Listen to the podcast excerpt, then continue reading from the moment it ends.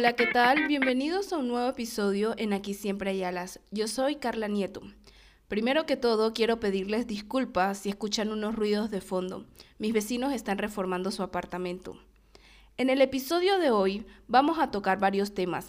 Principalmente vamos a hablar de cómo se encargan los medios y algunas personas de difundir información para generar caos y aprovecharse de la ignorancia de las personas.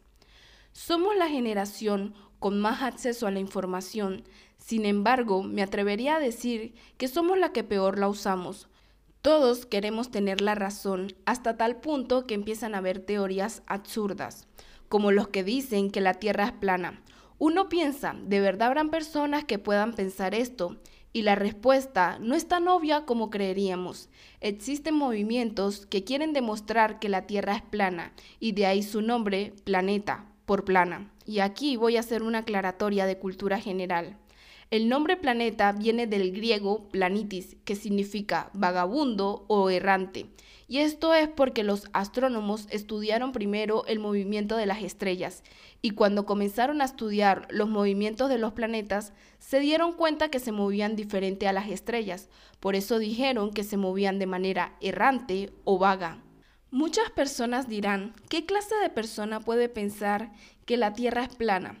Pero el piloto, Mike Howes, murió lanzándose en un cohete casero que él mismo diseñó el año pasado para demostrar que la Tierra es plana.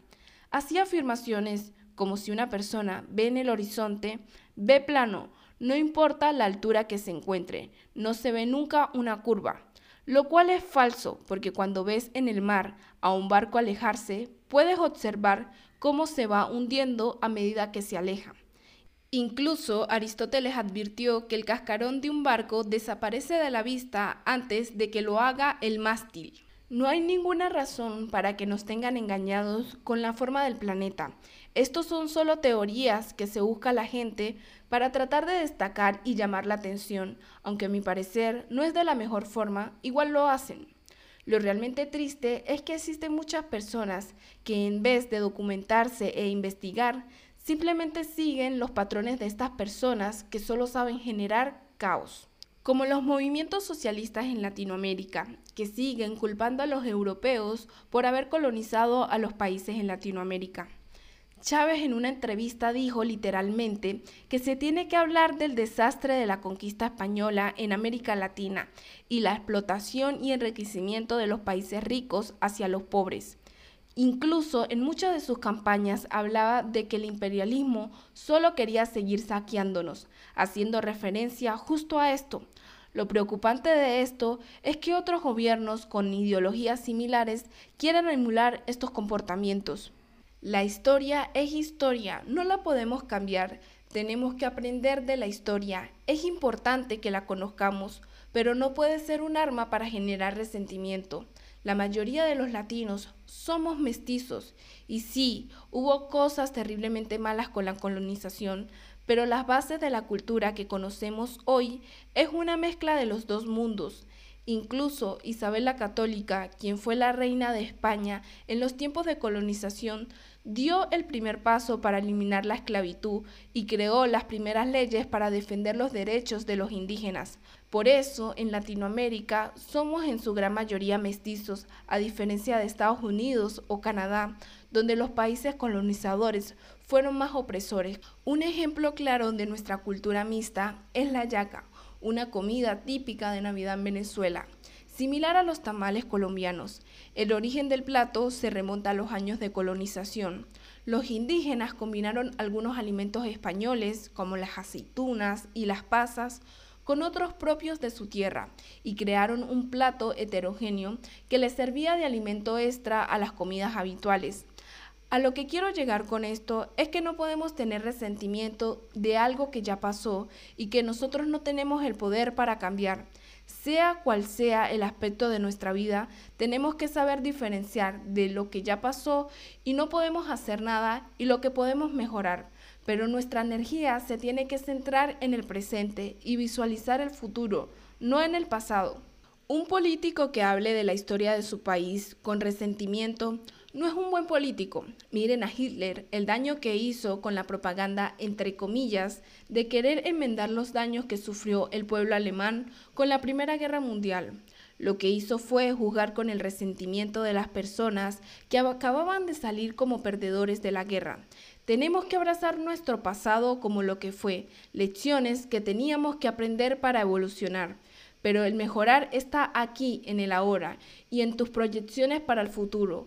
Por eso digo que hay personas que el generar caos es su mayor herramienta, porque lo usan para generar un sentimiento como el resentimiento o el odio y así conseguir seguidores. Nadie que esté generando un mal sentimiento lo deberíamos dejar entrar a nuestra vida.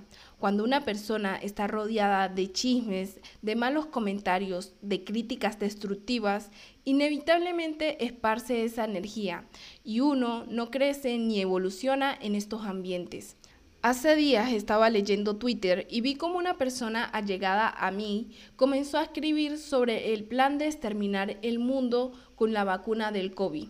Para los que no saben, yo me he desarrollado profesionalmente como investigadora en centros de investigaciones biomédicos, donde se crean y se desarrollan distintos tipos de tratamientos. Pero no hace falta desarrollarse en este campo para saber que gracias a las vacunas se han extinguido o reducido los efectos de muchas enfermedades mortales. El objetivo de administrar una vacuna es poder elaborar anticuerpos para que en caso de exposición a la enfermedad, nuestro organismo reaccione rápidamente gracias a las defensas.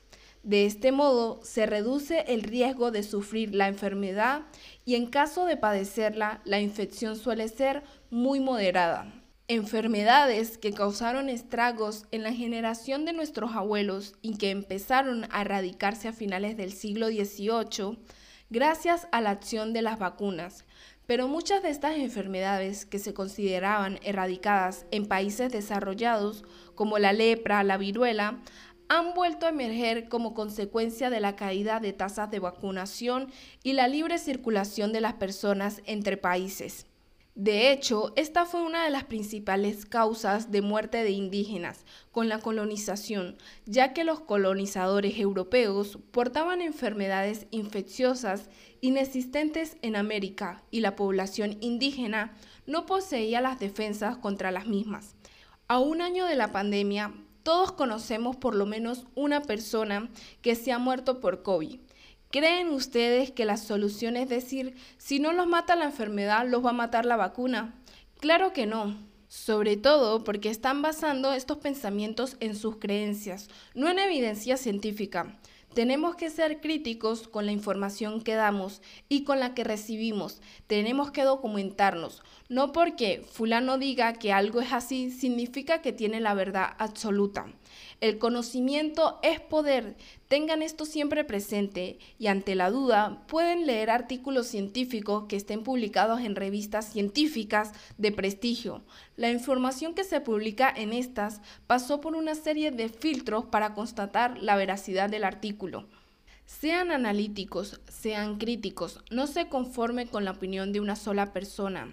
Busquen siempre información, traten de aprender cada día algo nuevo, traten de leer un libro. Es mucho mejor que te recuerden por las cosas buenas que le diste al mundo que por las malas. Gracias por acompañarme en este episodio. Hasta el próximo martes.